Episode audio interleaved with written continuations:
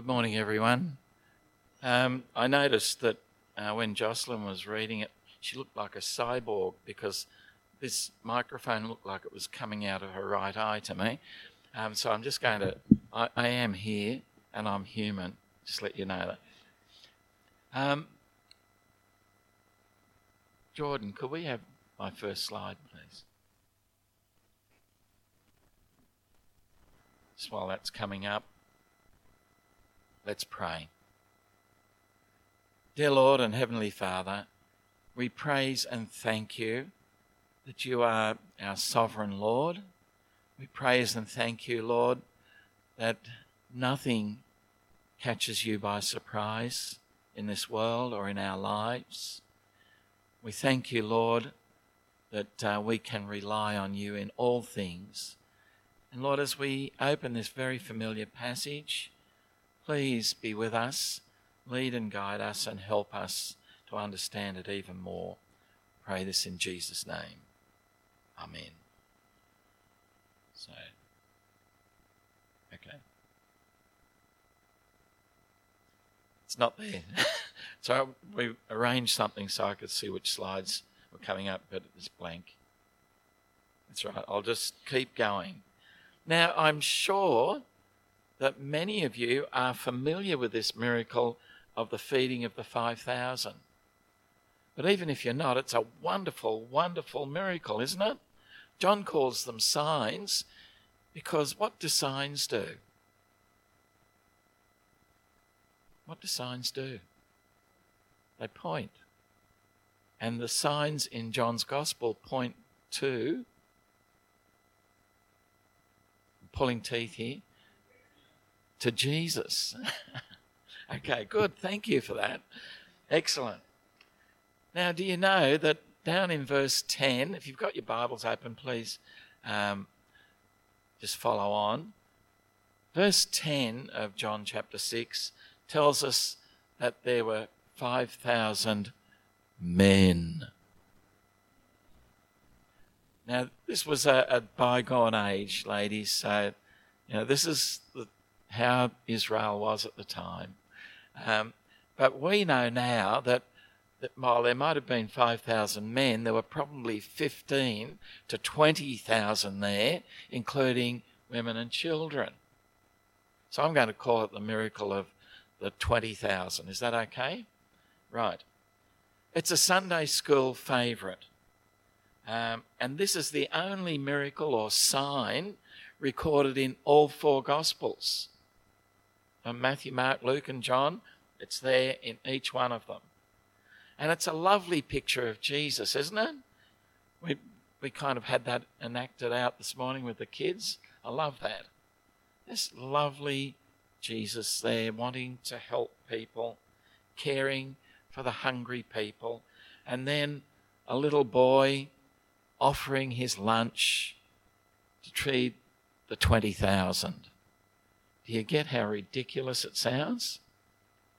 5 loaves, 2 fish, 20,000 people. Well, just imagine this happening today, Jordan, if you... Next slide, thanks.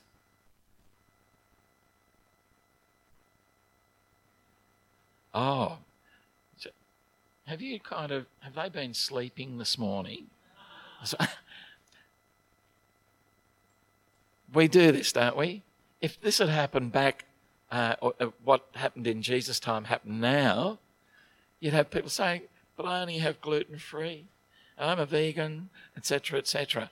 But no, this was happening to people who were quite hungry, and there's much more to this miracle than just the feeding of the 5,000.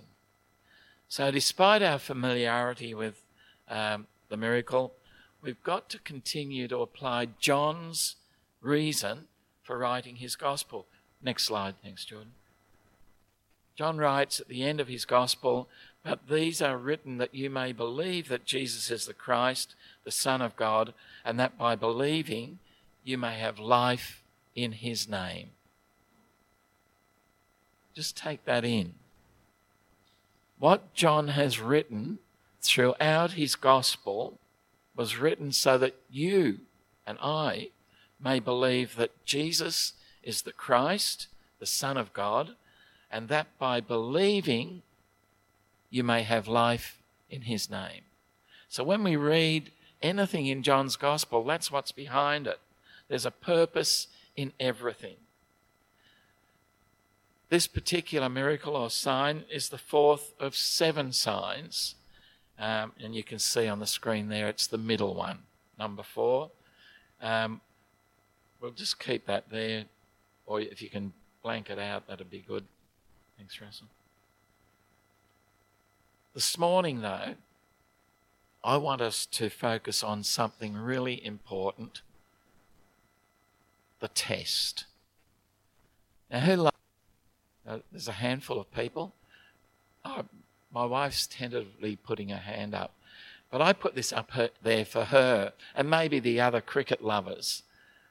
The test, that terrible test between Australia and India where we lost. Now, that was televised by Channel 7. But my wife is a cricket fanatic.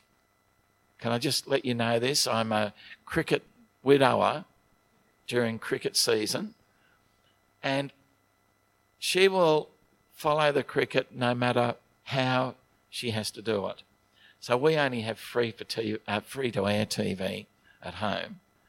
But when cricket's on and it's not televised or not on the radio, she will go to her computer and she'll get it up on the computer screen, and it will be numbers ticking over.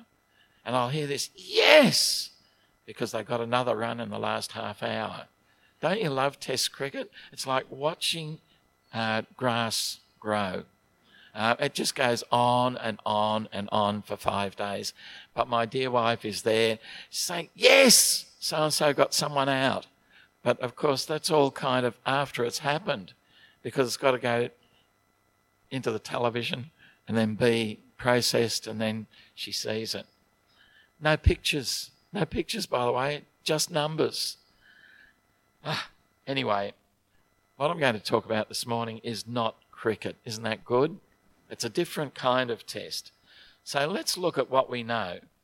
In the previous chapter, Jesus had been in Jerusalem attending an unnamed Jewish feast, 35 kilometres away from where this miracle occurs. Jesus healed a man who'd been an invalid for 38 years. The healing took place on the Sabbath, and the religious leaders, the Jewish leaders, started their process heading towards what they would do to Jesus on the cross. Okay, from this point of time on in John's Gospel, from chapter 5, Jesus is in constant opposition from the Jewish leaders who challenged his authority. So in John 6 to 1:15, we know that Jesus was now back in Galilee.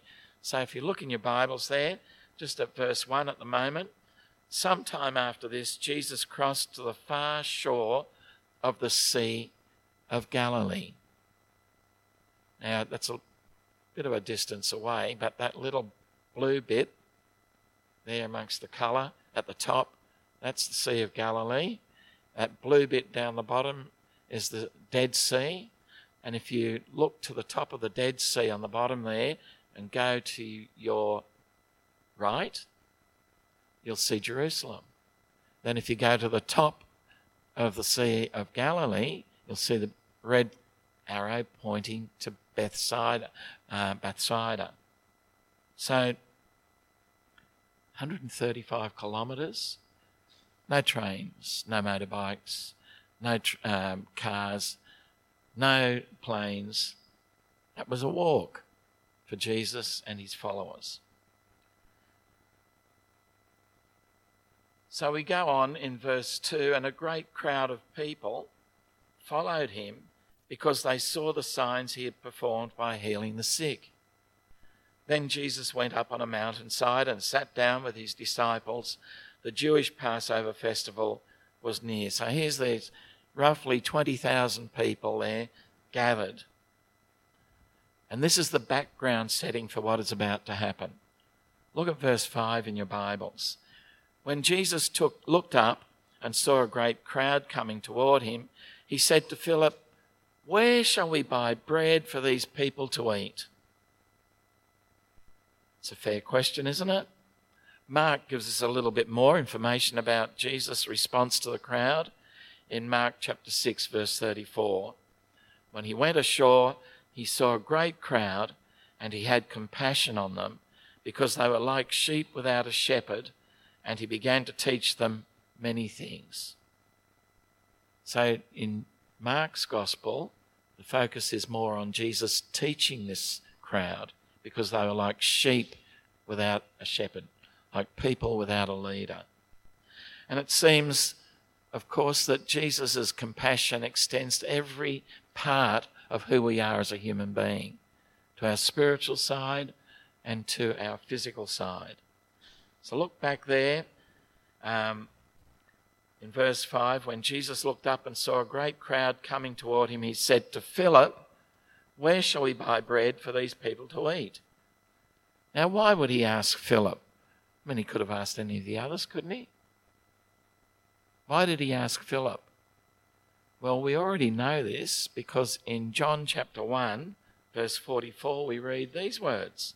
Now, Philip was from Bethsaida, the city of Andrew and Peter.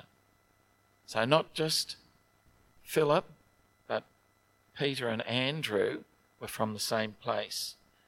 Just have a quick look at the map again. That's where it's happening there, up where that red arrow is at the top of the screen. It seems a natural question, doesn't it? Where shall we buy bread for these people to eat? These people are hungry. We saw that with the kids this morning. But we're then told in verse 6, he asked this only to test him, for he already had in mind what he was going to do. So this was a test for Philip. In verse 7, Philip answered him, "Oh, 8 months' wages would not buy enough bread for each one to have a bite." The answer sounds so practical, doesn't it? In those days,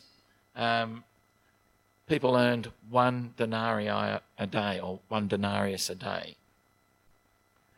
Today, if we looked at this, 8 months' wage at the minimum wage is about $30,000. So this is what Philip's saying. Yeah, we need to feed these people, but it's going to cost us a packet, $30,000. And Philip is thinking that this is impossible because, you see, next slide, thanks. He couldn't go along to the local Woolies and Coles, could he? And to feed 15 or 20,000 people, I don't know if the local Woolies or Coles could cope with that. Philip was thinking in purely worldly terms. Humanly speaking, this was impossible, wasn't it? You know, let's immerse ourselves in what's going on here. This, humanly speaking, was absolutely impossible. But Philip had been with Jesus and had observed Jesus perform many miracles before this. He'd seen the impossible turned into the possible by God. But still, Philip could not understand the test Jesus was giving him.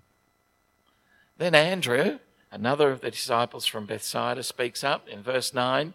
"Here is a boy with 5 small barley loaves and 2 small fish. But how far will they go among so many?" It does seem like an impossible task. Here's a bit of a comparison. This is what those 5 barley loaves and 2 fish would have looked like. Just imagine a Jatz biscuit. That's the size of the barley loaf, and a sardine. That was the size of the fish amongst 20,000 people. Well, I guess that Andrew had at least found something. Look with me in verses 10 and 11. Jesus said, "Have the people sit down." There was plenty of grass in that place, and the men sat down, about 5,000 of them. Jesus then took the loaves, gave thanks, and distributed to those who were seated as much as they wanted. He did the same with the fish. And not only did they eat as much as they wanted, but we go on in verses 12 and 13. When they'd all had enough to eat, he said to the disciples, "Gather the pieces that are left over, let nothing be wasted." So they gathered them and filled 12 baskets with the pieces of the 5 barley loaves left over by those who had eaten. Jesus did what was humanly impossible. Jesus, the Son of God, did what was humanly impossible. And there was also more left over than when he started. Friends, our resources, like Philip's, are so incredibly limited, aren't they? Whether it's looking after ourselves or trying to care for others, so often our resources barely get us through each day. To feed 20,000 people from 5 loaves and 2 fish is impossible for us. We can barely deal with our own problems, let alone the problems of others. We can't even deal with our own sinfulness. Now, I don't know what your backgrounds are. I don't know whether you're kind of here to kind of explore who Jesus Christ is. But when the Bible talks about sin, it's talking about human rebellion against God. Right? That's the source of sin. All the wrong things we see going on in the world today, the cause is people rebelling against God and not wanting him to rule their life, not wanting him in their lives. So we can't even, that's called sin. We can't even deal with our own sinfulness. Where there is nothing that we can do to avert God's judgment on us. We don't have the resources to be good enough. We can't change ourselves to be as good as God wants us to be. It's impossible. We are powerless. But the Son of God's resources are without limit. He who created the heavens and the earth could heal the sick and the lame. He could give sight to the blind. He could raise the dead to life. He could turn water into wine. He could feed 20,000 people from 5 little loaves and 2 fish. And this Jesus can help you with whatever you face in life. Jesus could even take our place on a cross and die for our sins. Friends, if you haven't put your trust in Jesus yet, what's holding you back? Do you want to be forgiven? Do you want to be given God's wonderful gift of eternal life? Or do you want to go on just as you are? Philip's test was to trust Jesus, but on this occasion he failed. But there is good news. Philip's worldly thinking and dependence changed. He learned to stop depending on himself and to depend on Jesus. He was with the faithful when Jesus ascended to heaven. He was there on the day of Pentecost when the Holy Spirit came down and was really the birth of the Christian church. He was there even to lead an Ethiopian eunuch to faith and salvation in Jesus. Sorry about the Greek Orthodox way of painting things. Philip was there in chapter 8 of Acts to tell many other people about the good news of Jesus Christ. And this church, Sure Hope, is about telling people that good news about Jesus Christ, isn't it? Of taking that out there into the community so that people can be set free from the things that hold them down. In a real sense, Jesus still tests us today with this question. Where shall we buy bread for these people to eat? In other words, who are you really relying on in your life? Later in this chapter, Jesus will say in John 6, verse 35, I am the bread of life. Whoever comes to me will never go hungry, and whoever believes in me will never be thirsty. When people ask you, or you hear people saying, how can I cope with life? Why has my loved one died? How do I continue to live without that loved one? When people ask, what is the meaning of life? Am I just here to kind of be a baby, a teenager, an adult, an old person, then die? Just to feed my face and go on and on. How can I find forgiveness is another question people ask. I'm not so much here talking about the forgiveness of sins, but I'm talking about the accumulated guilt that we carry around with us as human beings. Guilt for having said something that's we've lost a friendship over. Guilt for not being there for someone when we should have been. But all of these things can be forgiven. What do we say when people say, where can I turn for help? Or even they ask you, what did you do last Sunday morning? You say, nothing much. You're afraid of telling people that you go to church. How do we answer? Do we try to answer with our limited human resources? Do we get scared of saying something about Jesus? Do we say, look, I don't know what to say? Or do we say to ourselves, I don't know enough about the Bible. I haven't memorised any Bible verses. I don't know really what to say. What if they ask me this question, that question? Friends, can I tell you, down through the centuries, people have used that same excuse. People who are Christians have used that same excuse. I don't know enough. I'm frightened. I might give them the wrong answer and put them off. But the God we believe in has unlimited resources. Do we depend on our own understanding, or have we learned to trust Jesus and point people to him? One thing that we can be sure of is that through this life, Jesus will continue to test us until he returns.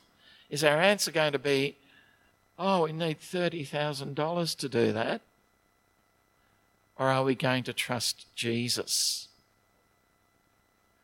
May we learn to trust and depend on him, and may our worldly thinking change to dependence on the limitless resources of the Lord Jesus Christ. And friends, may we, even in our own simplicity, point other people to Jesus, the one who can answer all their needs and supply all their needs. Let's pray. Dear Lord and Heavenly Father, we thank you for this account of Jesus feeding all these people. Lord, forgive us when we're tempted to reply the way that Philip did, not looking to you, not seeking your help, not seeking your resources. Forgive us, Lord. Help us to trust you. And when we're in situations that we find really difficult and know that we don't have the resources, help us then, Lord, to remember this miracle and this test that Philip was put through. And we ask this in Jesus' name. Amen.